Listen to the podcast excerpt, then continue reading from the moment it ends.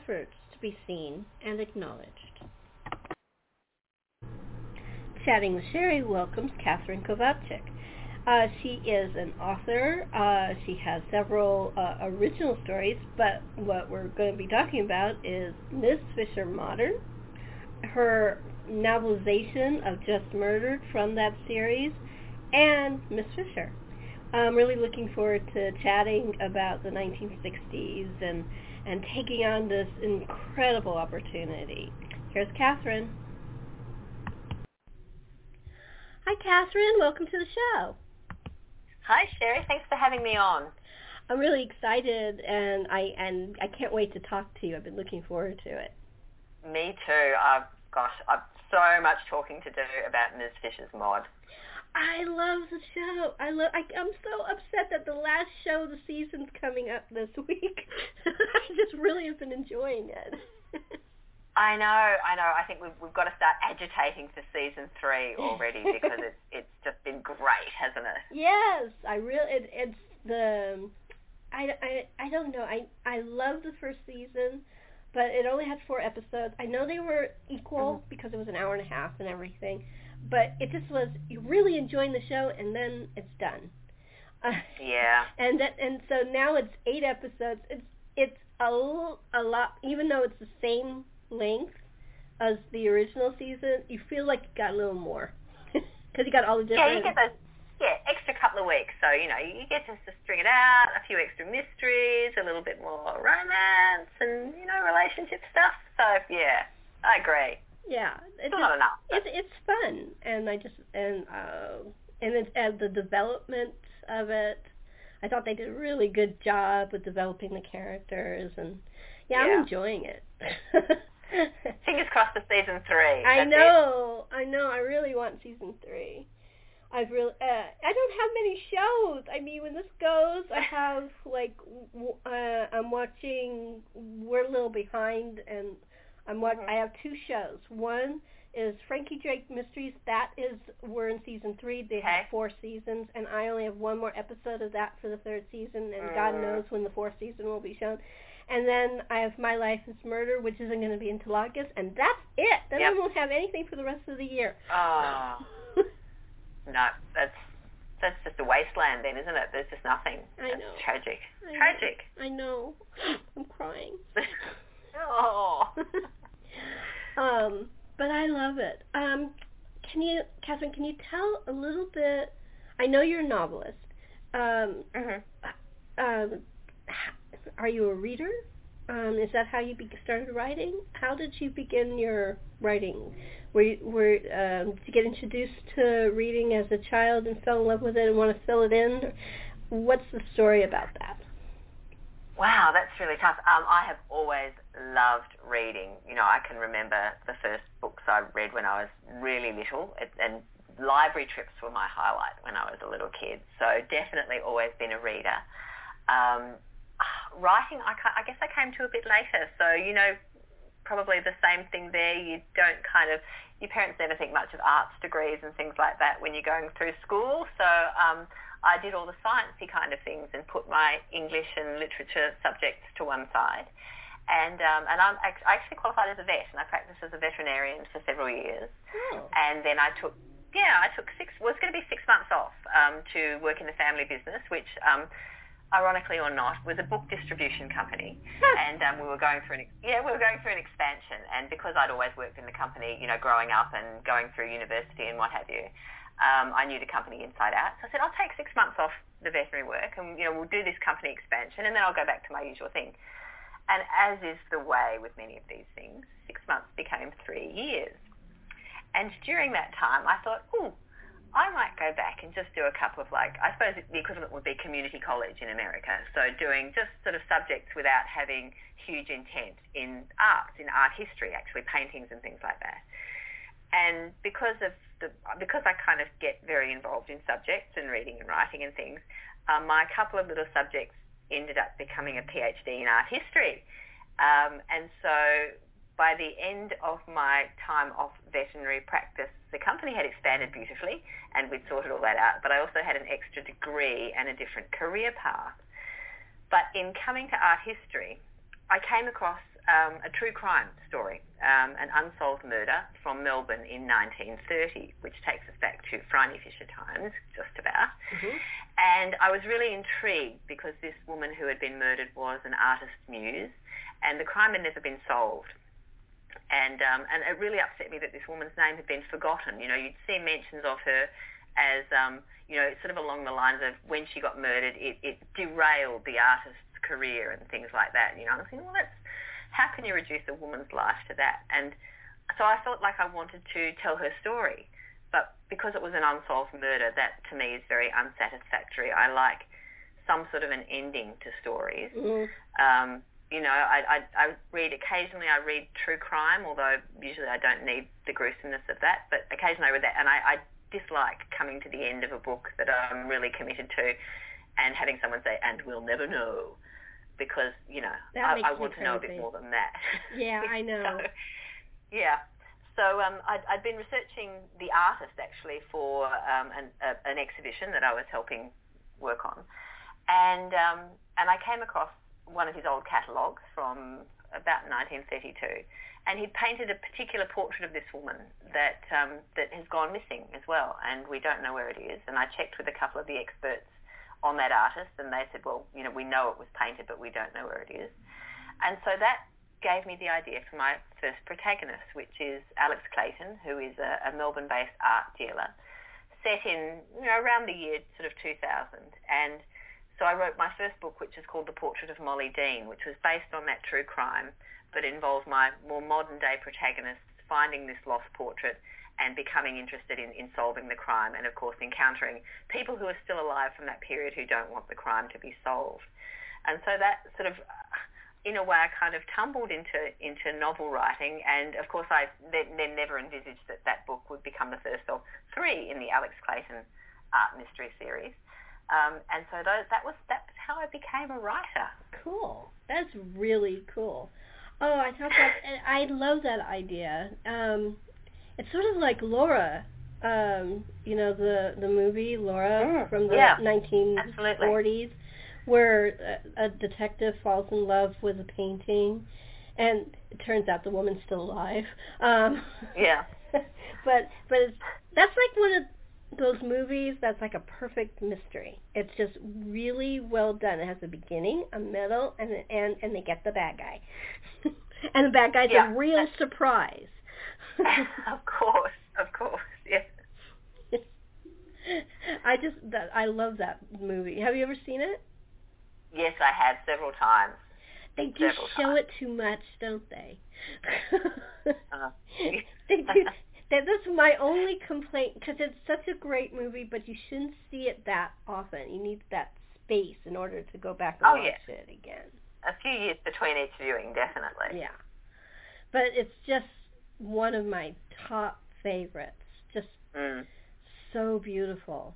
Um, yeah. it, it and like you know, it has people that you would never think of in that vein, like Vincent Price wasn't oh, scary in it. He wasn't uh a monster. He wasn't mm-hmm. he wasn't mm-hmm. a mad scientist.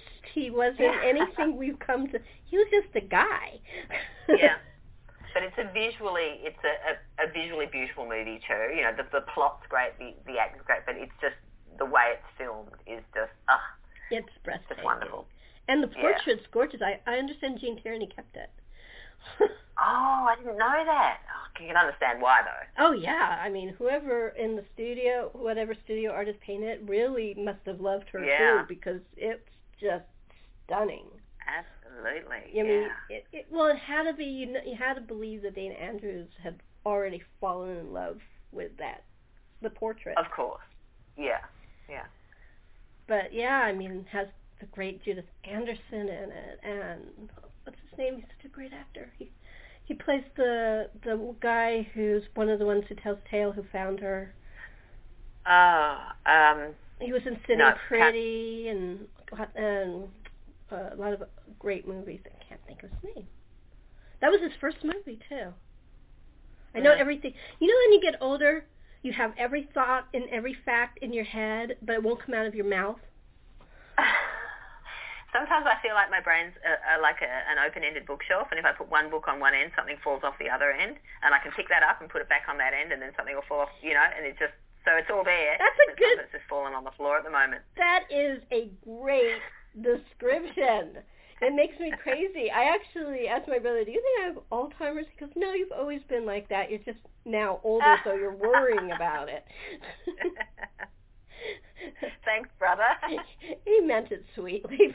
yeah. but yeah, he's funny. But um but that's yeah, you're right. It's like a perfect movie. I'm hoping that as we talk, Mm. he'll, the name of the guy will pop into my head because I can't think of him. I got, I got, I got Clifton Webb. oh, yes. Great actor. There you go. See, it was there all along. It was in your brain the whole time. It just, it, it's like, there's this game my mother taught my brother and I. If you can't think of something, start alphabetically in your head and just leave it in the back, and sooner or later, what you're looking for will pop out. Yeah, it's one of those things you can't you can't think about it. If you focus on it, it never comes to you. Yep. Just you've got to. Yep. Yeah, it's weird. Uh, human Mm. mind is very strange. Um, Oh, yeah. are you what we are? You know, we, what would we write about if the human mind wasn't? Well, exactly, exactly. So, um, so here's a big question: How did you come Mhm. about to write the novelization for Miss Fisher Modern?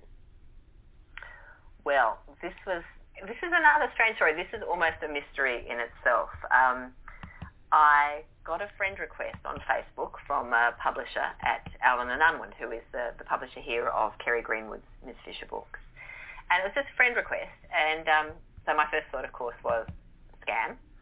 and um, and then and then and then you know as one does. And then I thought, mm, definitely accepting this one. So I accepted, and she messaged me straight away and said, could you give me your email address? I want to ask you something. And um, and I assumed that that she would be asking me, you know, could I send you a, an advanced copy of something rather for you to, you know, write a cover quote for, you know, as as authors do. You know, you say it's a great book. I love this. You know, every page, laugh out loud, whatever, and they stick it on the inside back cover or something like that. So I sent her my email address, and she emailed me pretty much straight away and said, "Are you working on anything at the moment?"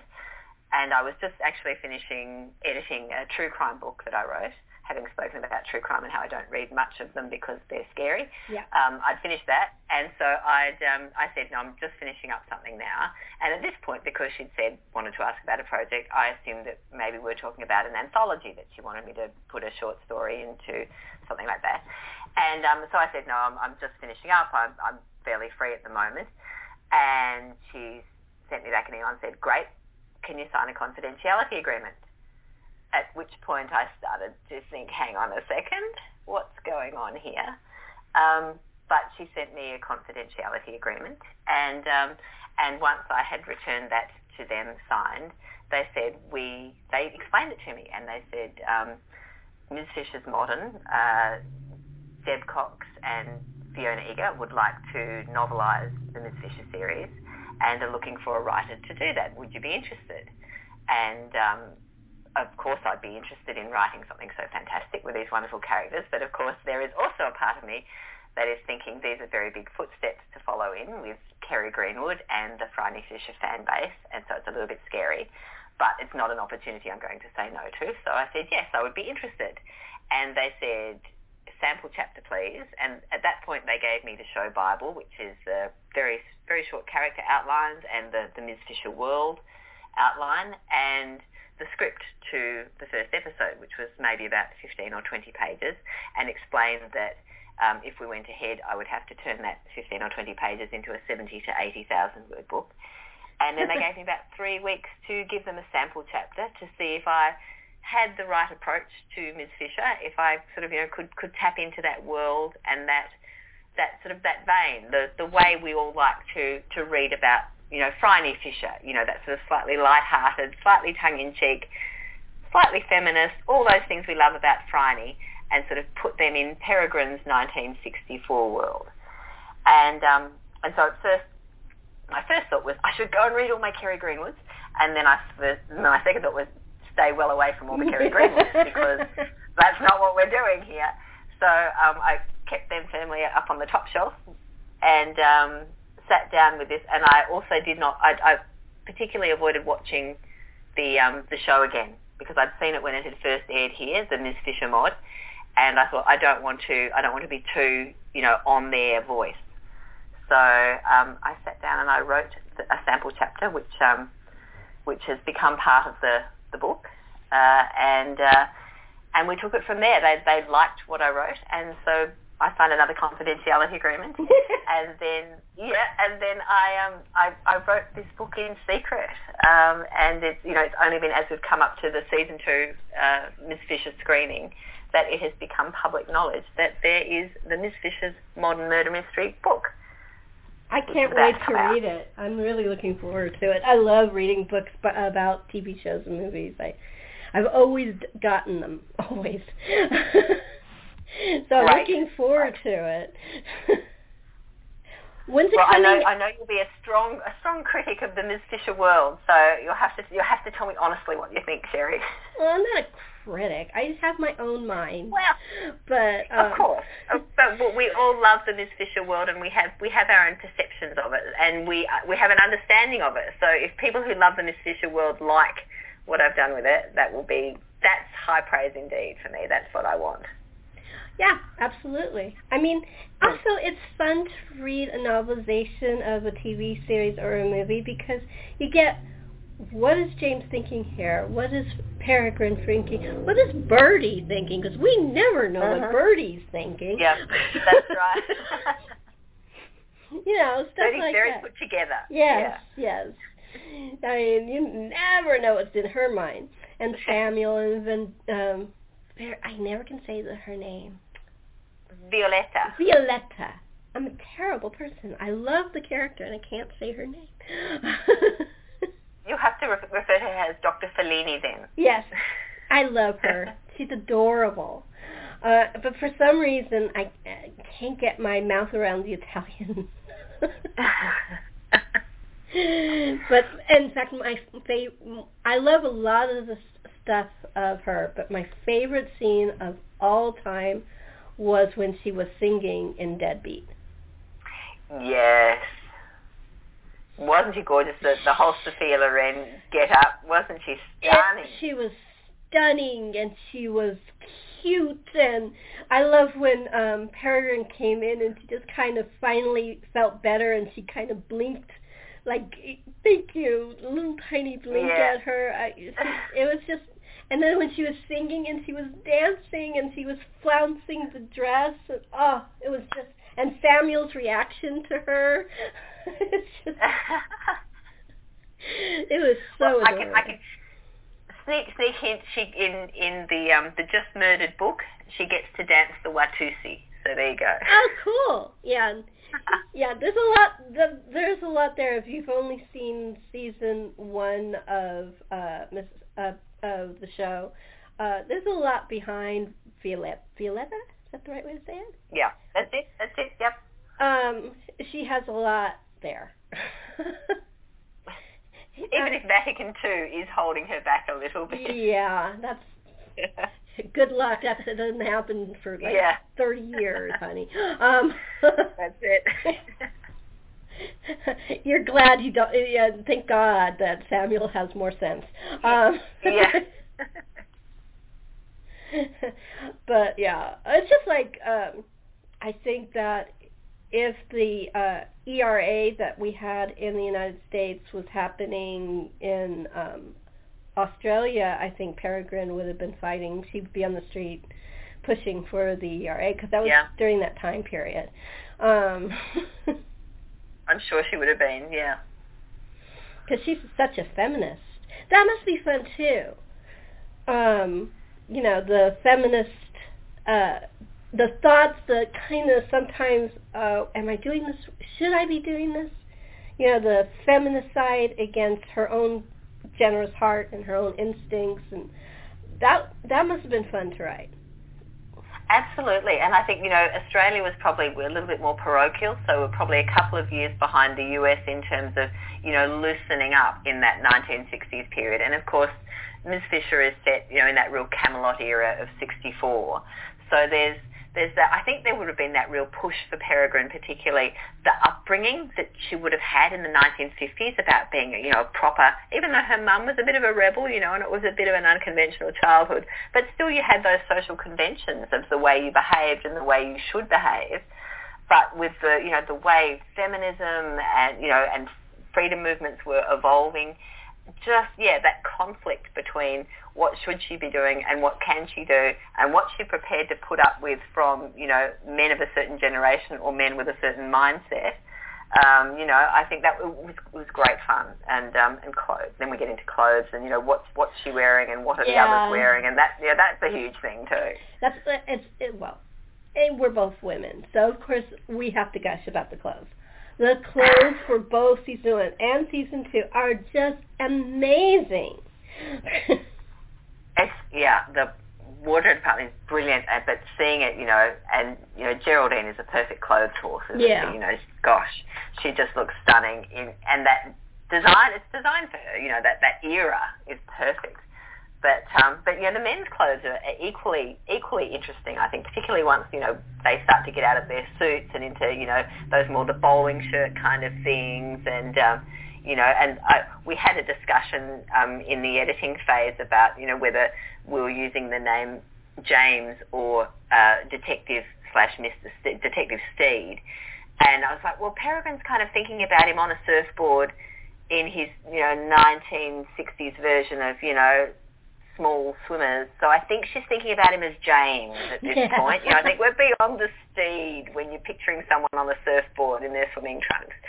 And so then the editor said, I've just gone and Googled 1960s men's swimwear and I think you're right. hmm All I have to do is see Gidget. yeah, yeah, well there you go. you see a lot of good-looking men in trunks in that show. I mean, I know it's in the That's- U.S., but you, uh, Cliff Robertson, James Darren, yeah, Yeah. it's not bad. but yeah, um, that's one of the things I was um, I was saying when I was interviewing Beth Ray and um, and Penny. Oh God, Penny, I'm sorry. Eight again. Do you remember the designer for season two? no. Oh. Anyway, we were uh, when I interviewed them, and I was telling Penny that I was so happy to see him, uh, James in casual clothes because it opens him up in Yeah. such a way. And she says, "Wait till you see toward the end what's coming." With him and his swimmers.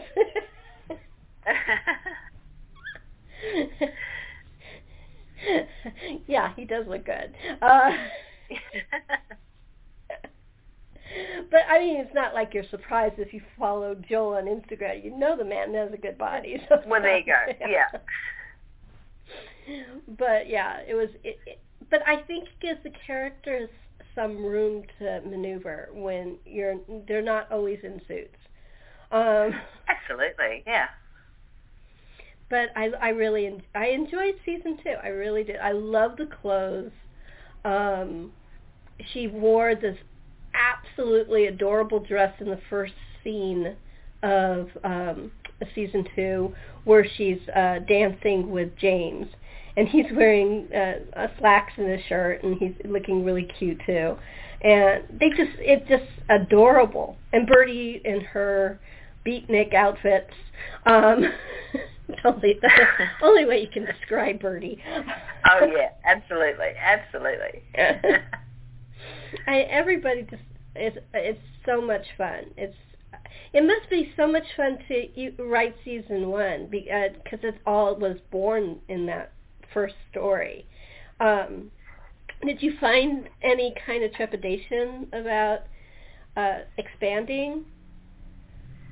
I think um, I think at first, you know, I I was, you know, and they were from from the from the get go. They were saying, you know, we want you to push it beyond, you know, what we've done, take it where you want to, and it, they were very open to me coming back to them and saying, hey, can I can I do this? Can I say that? Can we have that thought? You know, depending on where they were planning on developing the characters for season two. But they were always so open to just me pushing it out there. Um, so there was there was obviously trepidation because they're such great characters and um, and you know you want to do justice to them and you want to do justice to, to Deb and Fiona's vision for these characters. But I kind of I I think I probably I probably scared myself for the first couple of weeks. So, you know, I was like, yes, I'm going to do this, I'm going to write. And then I just sort of sat there and went, ah. um, so I kind of just, yeah, I just had to sit with the characters in my head for, for a while and just, you know, it sounds a bit odd, but kind of just talk to the characters in my head and just, you know, hang out with them. And then once I'd done that, I thought, right, we can go now. And so then I just sort of, I got into it and I just I pushed through. I had to come back and sort of tweak bits and pieces, and the characters have developed in season two compared to how they were laid out in the Bible originally. So some of them needed to be um, changed, changed a bit in the way they portrayed and their their attitudes. But um, I think once I'd sort of once I sort of put that fear into the background and got comfortable with the characters in my own head, um, you know, I, it, we just went for it. So when I say we, I mean me and the characters. Sorry, that sounds a bit odd, but that's the way it sort of gets when I'm writing. We're just kind of having this ongoing dialogue with the characters. So yeah, I think just sort of pushing into it and pushing into that world. And um, and for me, being a being a Melbourne girl and knowing some of those locations, you know, knowing the building that, that is the Adventuresses Club, for example, and and um, you know, when when I watch season one, I could go, oh, they filmed that there, so I can have a mental picture of those locations in my head too, and that for me that really helps, you know, put that world in place and put those characters in that world. So um, yeah, once once I got into it, it was you know it was it was just going. Then of course I had a massive panic attack when I had to deliver the manuscript because then you know everyone got to pronounce on it and whether I'd hit the right tone and you know got the characters right and all that sort of thing fortunately everyone was really happy. So that was that was just a delight to, to know that I'd I'd found the right voice and found found the home for those characters in in my my kind of take on the Fisher world, I guess. It's interesting because that's something that people who don't write don't understand, but I got you right away. When you're developing characters, they speak to you. You, you visualize yeah. them, they speak to you. And if they don't want to do something, they ain't going to do it. oh, isn't that true? It you know, is. writing my own characters, I've like with Alex Clayton, my main protagonist, I've sat down in the morning thinking I know exactly where the story is going to go, and I start writing, and suddenly we're off on this like, and I'm what? Wait, why are you doing that, Alex? What? Wait, this this was not what we planned, and away we go, and it just goes in a completely different direction, but I just have to kind of trust the characters. You know, sometimes you end up ditching 10,000 words, but, you know, basically you trust your characters to tell you the story. It, it sounds, uh, people who don't write, it sounds like we're schizophrenic, but we're not. I, I, I really very rarely meet a writer who doesn't think that way. Um, we all think that way. very encouraging. Because we do. I mean, it's just part of being a writer. I mean, every writer has their own way. Some people are more visual, some people are more verbal, some people are but character is what the whole thing's about. So if you can't yeah. feel the character yourself, how can anybody else feel it? That's right, and I think that was why I I really had to sit with these characters because you know they they were Deb and Fiona's characters originally. They weren't mine, so I had to get to know them before I could write their story. That's true. That's true. Oh. And did you um when you were because uh, this is what I do. I don't know. It sounds kind of strange. Do you kind of sketch in your head what you want to do? And then you just let it go and you just it's sort of like sort of a meditation and you just let the characters take over. Yeah i think i i I guess my way of describing it is like having a, a bad or an, an early model GPS thing, like those old navmans that you know you used to have, where you know where you know where you're starting from and you know where you're ending up, but you think you're going down the main highway, and then suddenly your navigator just says at the next exit turn left, and you know you're going to get to your destination ultimately, but you just have to, to trust those that that it's going to take you in the right direction ultimately, but you might go down a really interesting little side road or two or three before you get there. So I, yeah, I have my, my vague ideas, but I've let the characters take me between those ideas really. That must be really cool. um, so uh, when is it going to be available to purchase? Do you know yet? Yeah, August 3rd is the official release date. So a couple of weeks, two weeks. Cool. Two weeks from when we're recording. So, yeah. Are you nervous? Soon. I am nervous because you know because um, it's it's Kerry's fan base too. It's it's the Phryne Fisher fan base, and um, and I haven't I haven't written a Kerry Greenwood book.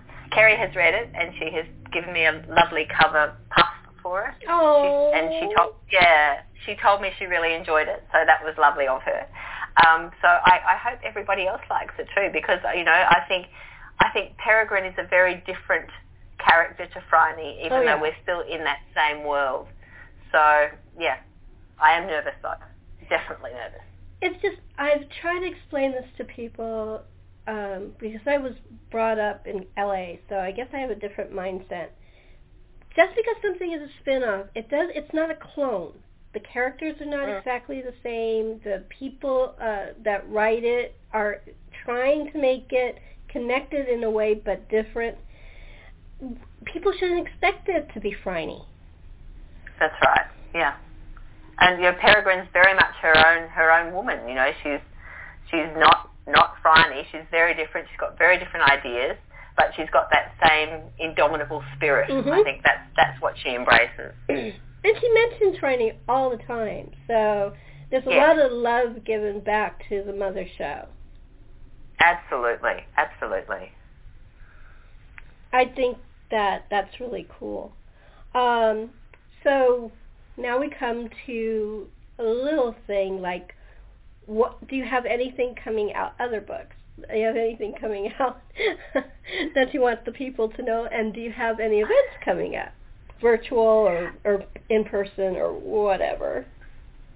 Gosh, um, well, huh, we're we're in and out of lockdown here in Australia at the moment, so there there are some events coming up. Fingers crossed, some live events. Um, but if we make them virtual, that well, then they can go out to a, a wider and more international audience. So um, I'll have to keep you posted on that, Sherri. Um, in terms of books, um, no, well, the Peregrine Just Murdered is is the book that's coming out. Um, there's uh, gosh, there's, there's another couple of things in the works, but we'll have to see how they pan out. Um, the Alex Clayton Art Mysteries, there's probably going to be another one of those in the not too distant future, fingers crossed. But it's, it's all, yeah, it's all Peregrine at the moment. Peregrine all the time, 24 hours That's a day. it. That's right. That's right. So um, I'm, I think I, I told you when we were chatting before, I've, I've got to, to dig out some of the 1960s pieces in my wardrobe to, to pop them up on Instagram as we come up to the, the book launch day. I love 60s clothes. I do. They're so cool. I grew up watching, well, this is going to age me, but I was only like a little girl, like seven, six, seven, eight years old. And when Phryne, not Phryne, Peregrine first comes to Melbourne, I was two. Okay, so I was not around. but but um but I really do. I I love I love the clothes. Penny, is that right? The, the costume designer. I, oh, gosh, I, sounds right. I don't know. I think so. Penny, I'm sorry. Um, I keep trying to think of it. I'm doing the ABC, and that's what the name that came into my head while we were talking about the clothes. Um, but I love the clothes. I love the clothes from the uh, 1964 and the 65 and 66. They're all really cool. So hopefully there will be a season three of um, Dickinson, Dickinson, Dickinson, Oh, Penny Dickinson. Okay, thank you. I knew it was close. I was getting there. Yeah. Penny Dickinson. Sorry, Penny. Sorry, there. Penny. Thank you, and I'm sorry. I love you. Uh, I love your clothes. I, I can't believe that. My mind just totally went blank. I'm telling you, it's age. Um, and of course, we've, we've been lucky in Melbourne to have um, costume exhibitions from both Miss Fisher and Ms. Fisher Mod um, at Rippon Lea, which is one of the historic houses that features in a couple of the, the original Miss Fisher shows. So really lucky to be able to go and, you know, stand near near those clothes and see them up close. And even the, ones that have been recreated for the show, just the, the beauty of them is just, ah, just clothes. Yes, I wish I could see it. I I, I kind of I kept hoping that would come to the U.S., but it didn't. Um, and then we got then we had the pandemic and lockdown, so it was never going to yeah. happen. Um, but yeah, I, I mean, I'm a huge fan of Miss Fisher, and um, so it was sort of natural for me to go into Miss Fisher Modern, um, uh-huh. and I love that too. I love the clothes and both shows. Uh, Marion is amazing. Jenny is amazing. Uh, their clothes are just sparkling. You know. Yeah. Yeah. Absolutely. Um, I just uh, I want to thank you for your time. Um, do you have any kind of uh, social media like Facebook, Instagram, things like that that you'd like to give uh, so they can say hi? Yeah, you will find me on all of the above, um, Facebook and Twitter and Instagram, Katherine Kovacic. Um, so I'm, I'm out there. I'm not hugely prolific, but I'm definitely out there and I do post reasonably regularly. And, um, and there will definitely be Ms. Fisher Mod posts coming up in the next few weeks and, uh, and lots of cross-referencing. And if any events um, that, that uh, either live or online go up, they will be going up on the social media too. So you will find links and things there. Perfect. Um, I want to thank you very much for taking time out of your day to chat with me. My absolute pleasure, Sherri. It's been a delight. Thank you. And thank you for chatting with Sherri.